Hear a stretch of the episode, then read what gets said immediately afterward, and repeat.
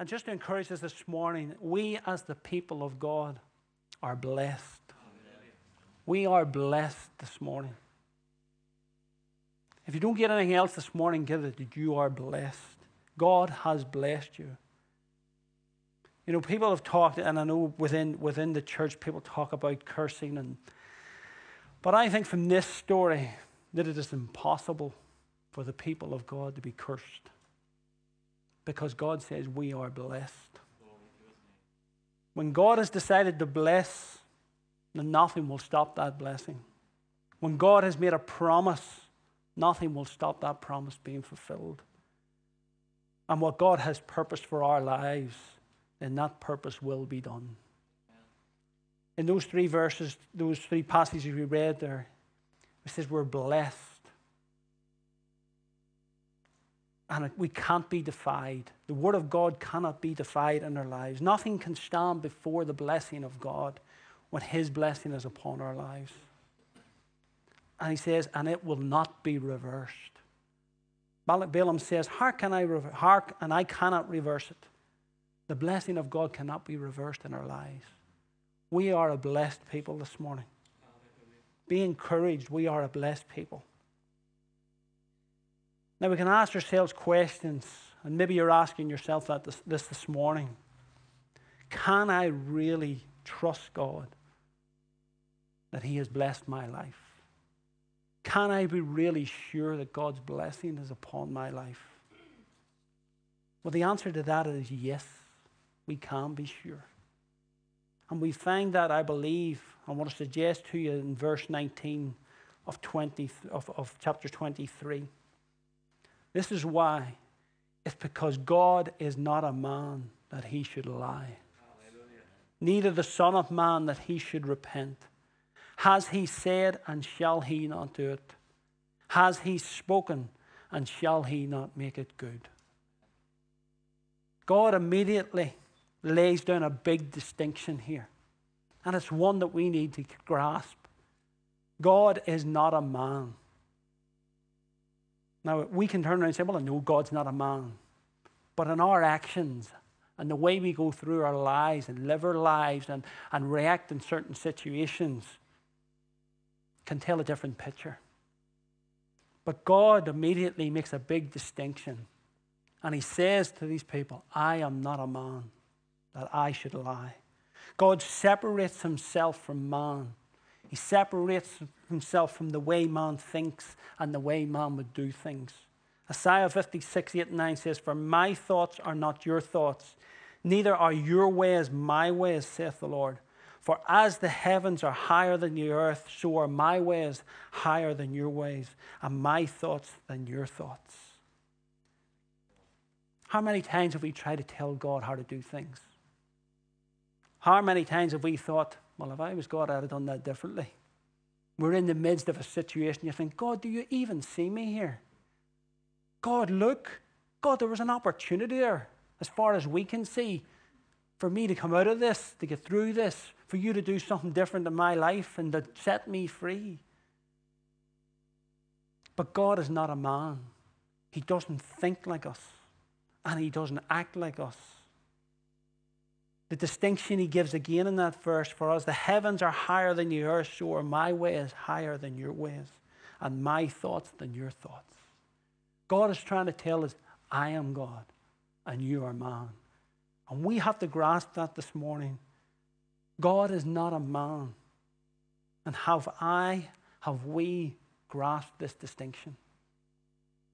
And how we answer that is going to help us a great deal of how we go through our lives and how we handle those situations. Because many a time we try to make God into a man. We try to pull him down to our level. We try to say and think like him. We try to ascertain well, what, what, what, this is the way God would do it. And God says, I am not a man. Because he sees the bigger picture in our lives. What does it mean God is not a man? Well, I think, firstly, it means God has no limits. God has no limits whatsoever. He is not a man. And the minute we try to make him a man is the minute we put limits on him. The minute we try to pull him down to our level is the minute we have stopped God being God. But God is not a man. God's not hampered by our limits. When God speaks something into our lives, we think of Abraham and Sarah. When God spoke to Abraham, and, and he says, You're going to have a child, and he's a hundred, and Sarah's 90, and Sarah laughed because she didn't think, Yeah, right. And we think that. And God spoke, has spoken things into our lives. Over the years, we think, yeah, right. But listen, God is not a man. God is not limited by our limits. He's not hampered by our limits because He won't lie. He will do what He says He will do. God is unlimited in all His attributes. Everything about God. When the Bible says God is love, He is love.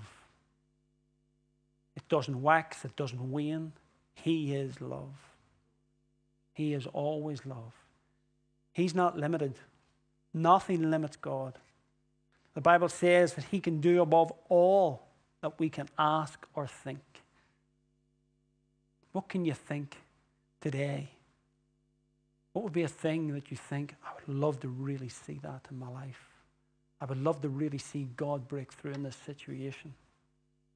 Well, listen, He can do above that all that we can ask or think. Turn with me to Psalm 78.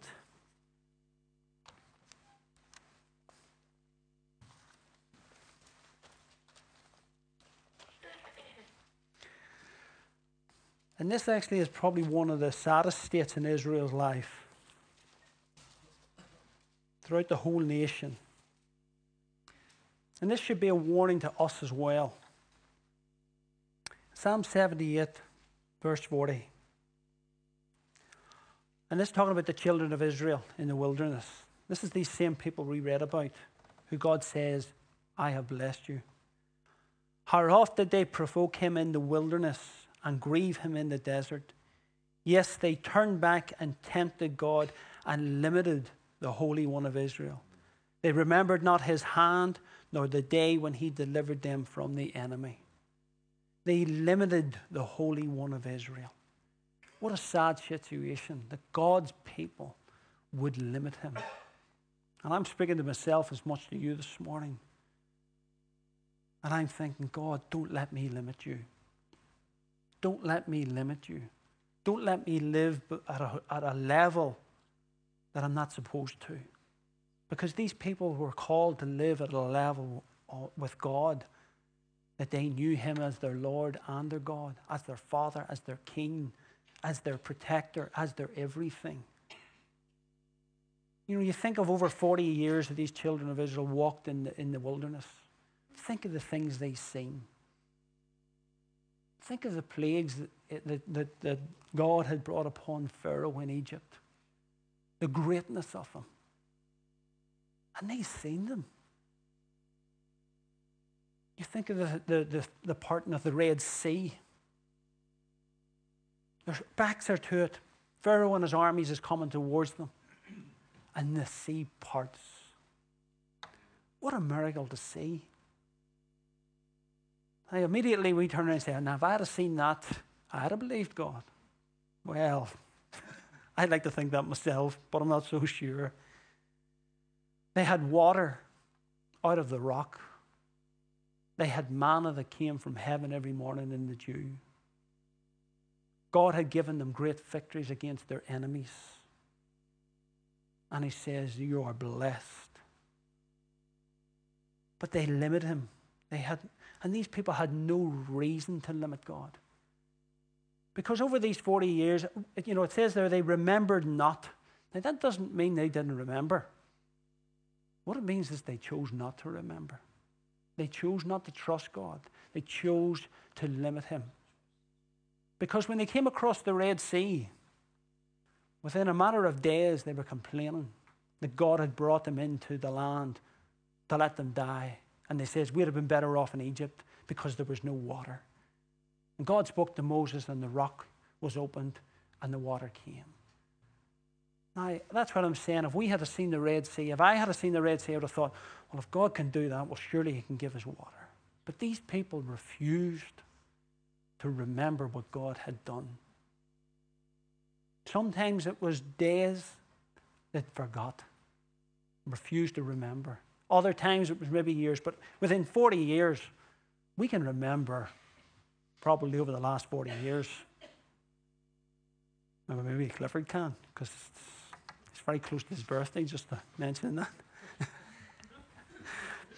but you know what I'm saying? 40 years, we can remember the great things that God has done in our lives. But genuinely, there is times we forget. We may have not seen the Red Sea open, but we've seen victory that God has brought into our lives. And then we come to the next obstacle. And sometimes we, we struggle. Sometimes we, we, we don't look to God. And that's how we limit Him. But we don't want to be like that. We don't want to limit the God of Israel. You know, if we see God as a man, we, we, we only actually see the limits. But just like the children of Israel in the wilderness, it'll be hard.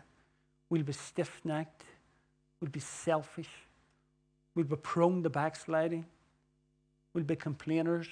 We'll be jealous.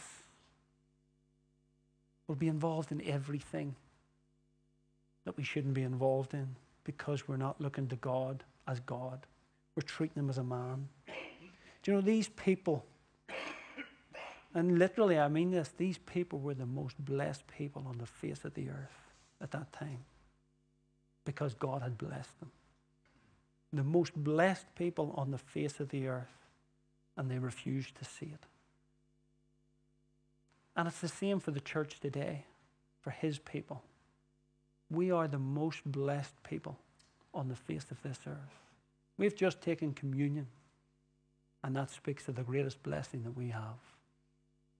But even that, he gave us more. He made us heirs, kings, and priests with him. We are the most blessed people on the face of the earth because we have Christ.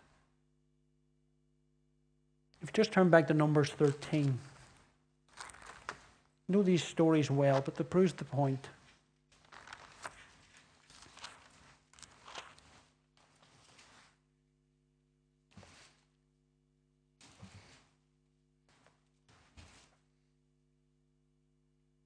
It says, And the Lord spoke unto Moses, saying, Send thou men that they may search the land of Canaan, which I give unto the children of Israel.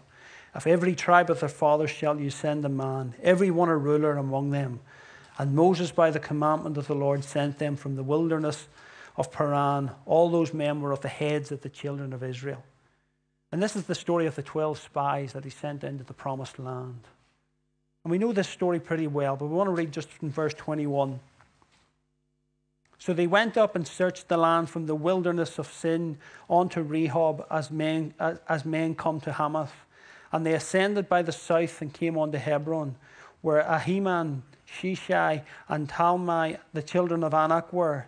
Now Hebron was built seven years before Zoan in Egypt. And they came unto the brook Eshcol, and cut down from thence a, bran- a branch with one cluster of grapes, and they bare it between two upon a staff, and they brought of the pomegranates and of the figs. That's some grapes. That's some bunch of grapes that took two men to carry it. Some bunch, and God was going to give these people this land. The place was called the brook Eshcol because of the cluster of grapes which the children of Israel cut down from thence. And they returned from searching of the land after forty days.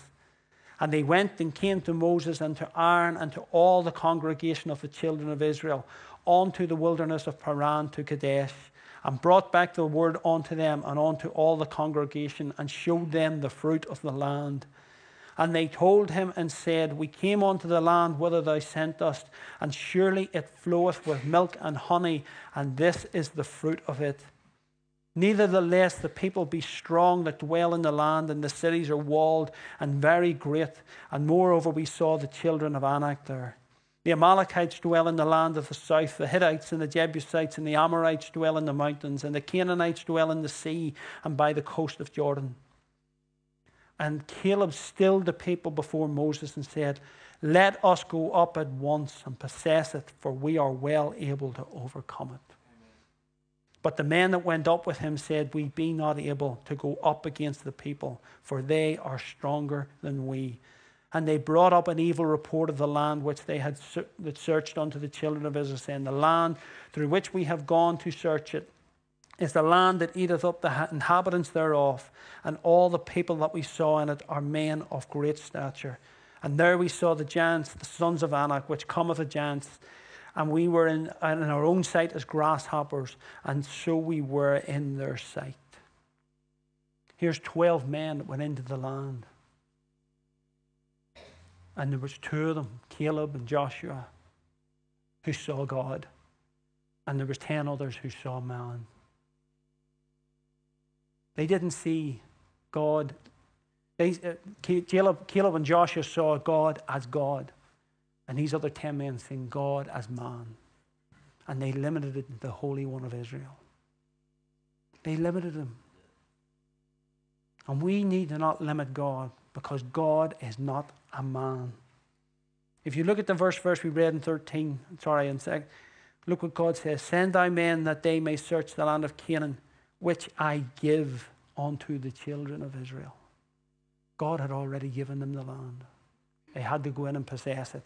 But God had determined and had blessed them and says, You will have this land. But they limited him and they wouldn't believe him. Two men did, Caleb and Joshua. They saw God as God, and the other ten saw God as man. Do you know, if I look at God as a man, well, then all I will see is limits. All I will see is obstacles all I will see is hindrances. But if I see God as He is, as unlimited, I will see breakthroughs. I will see victories. I will see conquering of, of the enemies. We need to see God as God. God says, I am not a man. God has no limits. You know, you think of the ten the children of Israel, uh, or sorry, when Moses went to, to Pharaoh, and you think of the 10 plagues, God wasn't limited by one of them. I just think of, thought of some of them there. You take the rod when, when Moses threw it down and it became a serpent. God is not limited by the natural world. When that rod went down, it turned into a snake. That's a miracle. Yes, some of Pharaoh's necromancers and magicians could do the same. But it even came to a stage where they got to their limits and God just went on. I think of the frogs that came upon, uh, upon Egypt and the death of the livestock. God's not hampered and not limited by the animal kingdom. I think of the flies and the lice and the locust. God's not limited by the insect world. Think of the rivers that was turned to blood, the hail and the fire mixed with it. God's not limited by the elements. Think of the darkness that came upon the, the land. God's not limited by the cosmological world, is what it's called. Think of Hezekiah. We go on into Second Kings, where he was told he was going to die. And he pleaded to God. And Isaiah came back and says, God's going to restore you for another 15 years. And he gave him a sign. And he says, Do you want the, the, the, the dial to go forward 10 degrees or back 10 degrees? As Hezekiah thought about it and says, Well, it's easy for the dial to go forward 10 degrees. There could be an argument about that. Oh, well, that just happened, or you got the, the time of the day wrong. But if it goes back 10 degrees, that's a different thing altogether. God is not, not limited God's not limited by the biological world. We talked of Abraham and Sarah. Abraham's 100 and Sarah's 90, and they have a son. We think of the birth of Jesus. Mary was a virgin, but she had a son. God's not limited. God is not limited by anything in this earth. Everything bends to the will and the purpose of God. Everything bends to the will and the purposes of God. God speaks and everything fits into its place. And what God has spoken into our lives, in His timings and in His purposes, it will be done. Because God is not a man that He should lie. God's not limited by time. Turn with me just quickly to Joshua 10.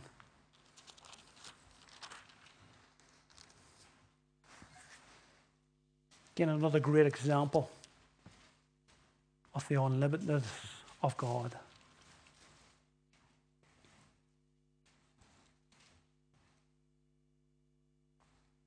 And Joshua's in a great battle here. The, the, children of Gibeon have been attacked, and they've called for Joshua and the armies to come. And they've come to this place, and they've attacked the enemy, and God has said, You'll destroy them. But then look again at what it says in verse 10. Or sorry, chapter 10, uh, verse 8, sorry. And the Lord said unto Joshua, Fear them not, for I have delivered them into thine hand. There shall not a man of them stand before thee. Joshua therefore came unto them suddenly and went up from Gilgal all night. And the Lord discomfited them before Israel and slew them with a great slaughter at Gibeon, and chased them along the way that goeth up to Beth Horon, and smote them to Azekah and on to Makkedah. And it came to pass, pass as they fled before Israel and were in, were in the going down to Beth Horon, that the Lord cast down great stones from heaven upon them unto Azekah, and they died. They were more which died with hailstones than they whom the children of Israel slew with the sword. Look at this next bit. Then spoke Joshua to the Lord in the day when the Lord delivered up the Amorites before the children of Israel. And he said in the sight of Israel, Son, stand thou still upon Gibeon. Not son S O N, but son S U N. Sun, stand thou still upon Gibeon, and thou moon in the valley of Ajalon. And the sun stood still, and the moon stayed until the people had avenged themselves upon their enemies. Is not this written in the book of Jasher? So the sun, excuse me, I have too many S's here. So the sun stood still in the midst of heaven and hastened not to go down about a whole day. This wasn't moments, this was a whole day. And there was no day, day like that before it or after it that the Lord hearkened unto the voice of a man, for the Lord fought for Israel. Listen, God is not limited. If God has to stop time, He will. Our God is a great God.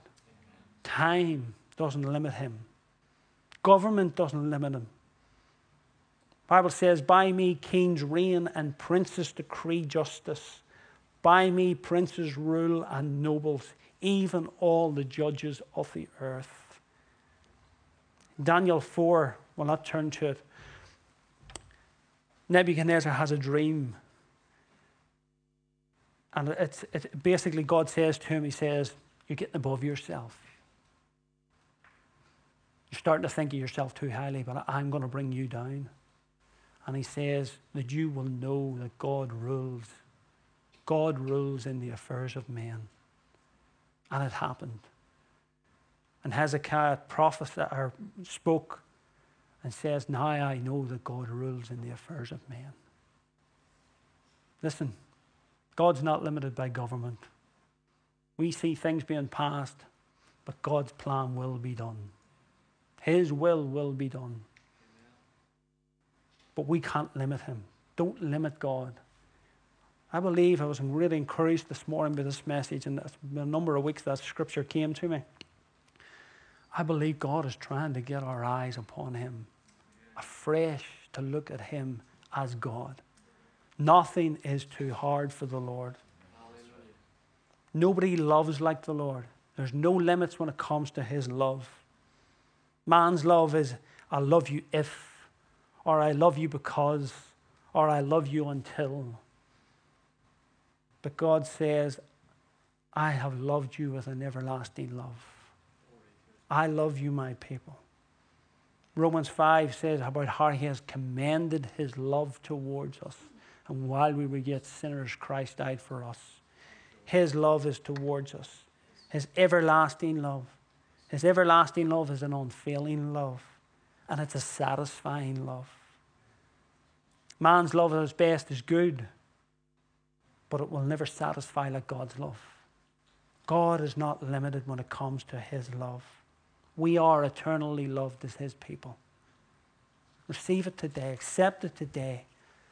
God is not a man, he has no limits. If we look at numbers, just back to numbers there again, almost finished.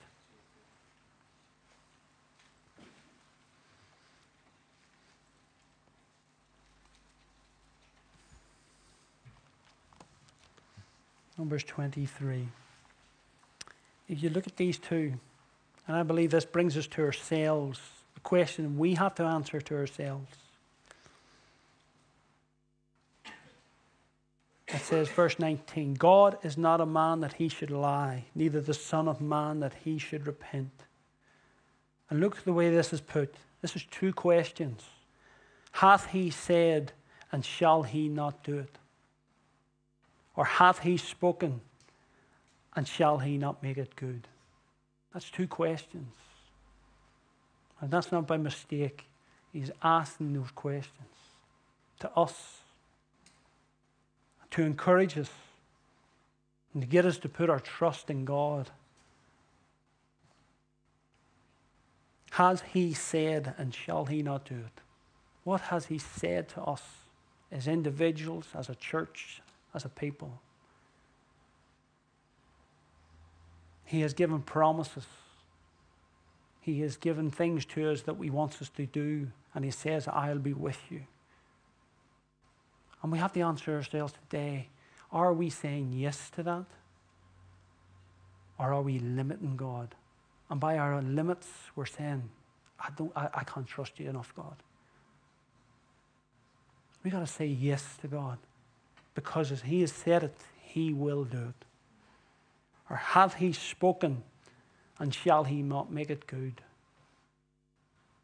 God's not a man. He will do what He says He will do.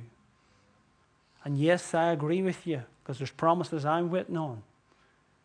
And sometimes I look at them and I think, when God or how?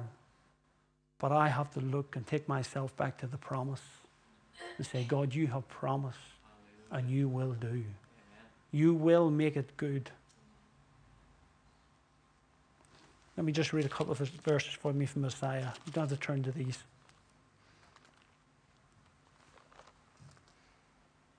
Isaiah 46. You're taking those 9 to 11. This is what it says about God. Remember this and show yourselves men. Bring it again to mind, O ye transgressors. Remember the former things of old, for I am God and there is none else.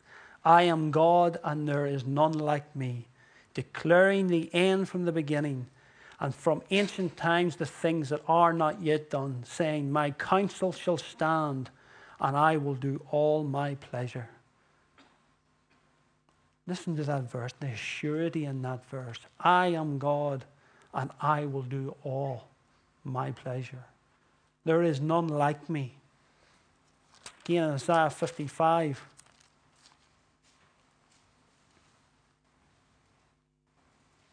what does it say? For as the rain comes down, down and the snow from heaven and returns not thither, but watereth the earth and maketh, maketh, maketh it bring forth and bud, that it may give seed to the sower and bread to the eater, so shall my word be that goeth forth out of my mouth. It shall not return unto me void, but it shall accomplish that which I please, and it shall prosper in the thing whereto I sent it. What a promise. But it's a promise from a God who we can trust because he is not a man that he should lie. Do you know I need a God like this? I need a God who I can't understand. I need a God who is more powerful than me. I need a God who sees more than I see. Because what I see is limits and obstructions and mountains. But God sees way beyond that. God sees the answers, and they will come to pass. For He is God. He is not a man that He should lie. I'm encouraged this morning. I know I'm preaching this, but it, it applies to me, and it encourages me as I'm even preaching this in my spirit. God is not a man that he should lie. What he has promised, he will do. And that is a surety because he has said it. Let's pray.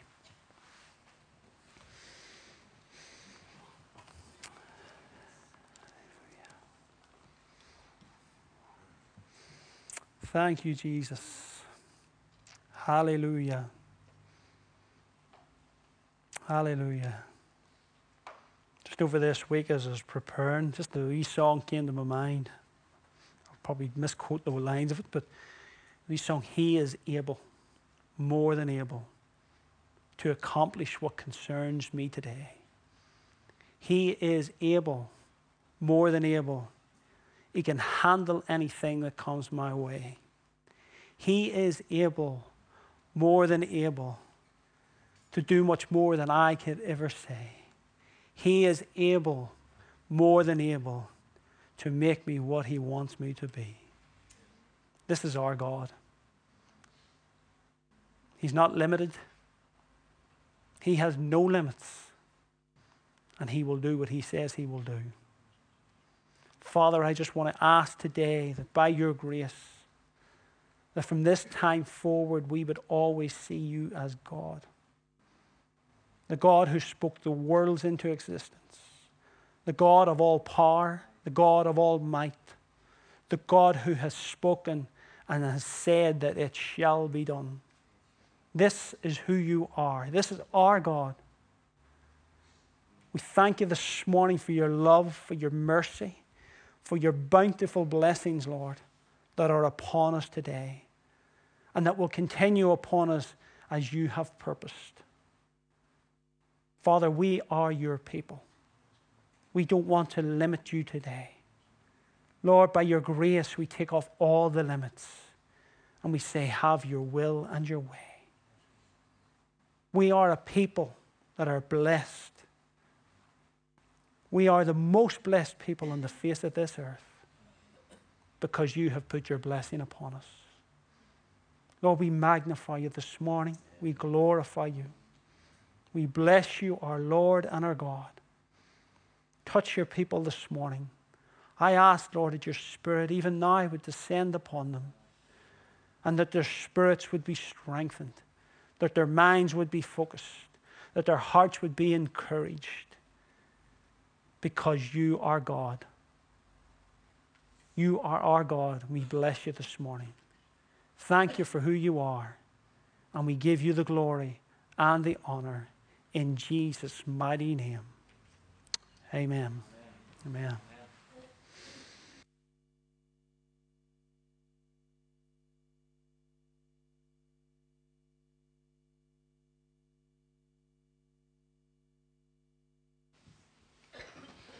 Isn't it good to be reminded of the goodness of God and how He looks after us and blesses us? If God be for us, who can be against us? What a wonderful promise. Thanks, Martin, for that. Appreciate it. If we're going to receive the offering, we're going to give to the Lord today. If you're visiting with us, please do not feel in any way obligated to do this. Uh, it's for the local church here, local people, but if you want to give, that's okay too.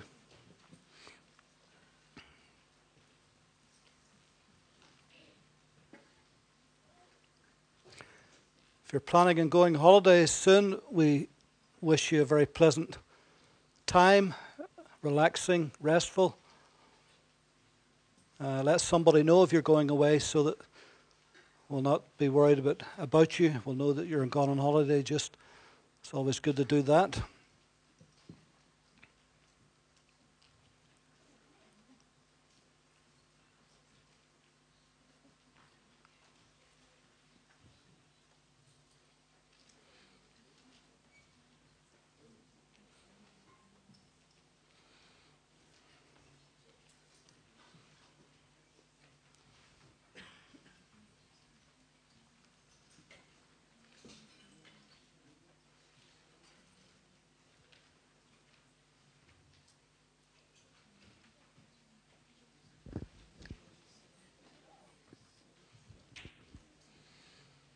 All right, would you stand with us, please?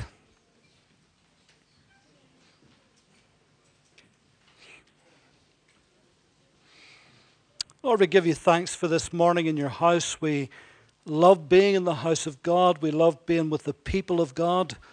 We thank you for your presence in our midst. We thank you for your word that encourages and enriches our lives. We pray, Lord, that for the rest of this day, Lord, it will uh, stay in your presence and uh, think about the things that you think about. And we pray, oh God, that as we come back together tonight, Lord, that we will be blessed indeed. Thank you, Lord, for those who are going on holidays. We pray a wonderful, restful uh, time for them, safe journey for them. We pray, Lord, that you'll bring them back to us safely and, uh, Lord, ready to continue in the things of God. So we bless you for this day. We give you thanks for all that's been said and done in Christ's name. Amen. Amen.